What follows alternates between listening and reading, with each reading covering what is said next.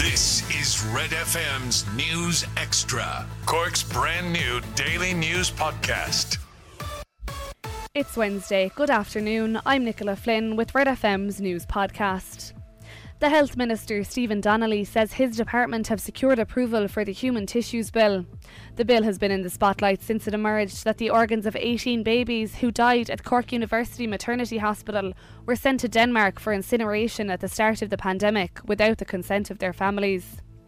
A report into the scandal was released on Friday, with families telling Red FM News that they would not be able to move on with their lives until the Human Tissues Bill is signed into law. The bill includes provisions around organ donation and transplantation, as well as post mortem practice and procedures in hospital settings. Speaking to Red FM News after receiving the report, Leona Birmingham said her number one priority is to make sure the bill is published as soon as possible. I know, unfortunately, there is going to be other babies pass away and there is going to be other grieving families that are sat in that same hospital that we sat and signed post-mortem forms and think that they're doing the right thing um, by donating the baby's organs for medical research um, when there's no clear guidelines for what should happen the organs afterwards there's no law put in place to help these families if you have been affected by this story, you can contact Anam Cara Bereavement Support Group on 01 404 5378. Toll charges could still increase in the new year. Yesterday, Transport Minister Eamon Ryan directed Transport Infrastructure Ireland to explore alternative options to make up a shortfall in funding for the maintenance of roads. An increase in toll charges is due to come into effect in January, but the government signalled it would be deferred until July. However, TII Chief Executive Peter Walsh says the matter is subject to discussions with the government and the toll companies. We can't impose this. The one thing we're not going to do is open up those contracts and, and renegotiate or even negotiate them. This is something where we would hope, and there is precedence for it, where the toll companies have agreed to an arrangement. So previously, I think it was 2013, there was a, a one-month moratorium of heavy goods vehicle charges on uh, on four toll plazas.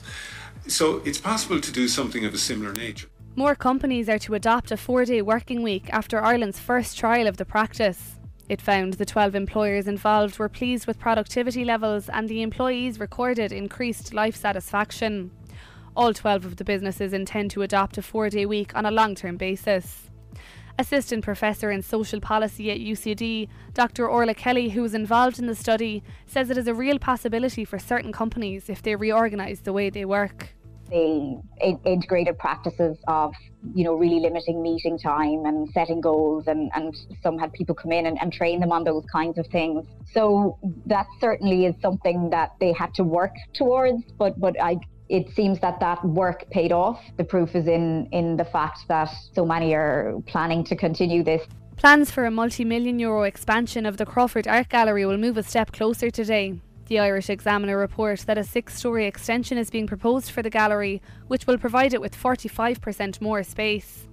Plans for the 32 metre tall red brick structure are being lodged today, with the plans also involving the moving of the entrance to Emmet Place, as well as a new restaurant on Half Moon Street and an internal toplight courtyard. The gallery will close for two years during the construction phase. Catch up on Cork with our new daily news podcast, Red FM News Extra. Starting with rugby and reports in France say that Ronan O'Gara is close to agreeing a new deal with La Rochelle. The Munster and Ireland legend was recently linked with the England job. O'Gara himself confirming he was on the shortlist to replace Eddie Jones after the 2023 World Cup. However, reports this morning said that the Cork man is on the verge of signing a new three year deal with the French side that would keep him at the club until after the 2027 World Cup.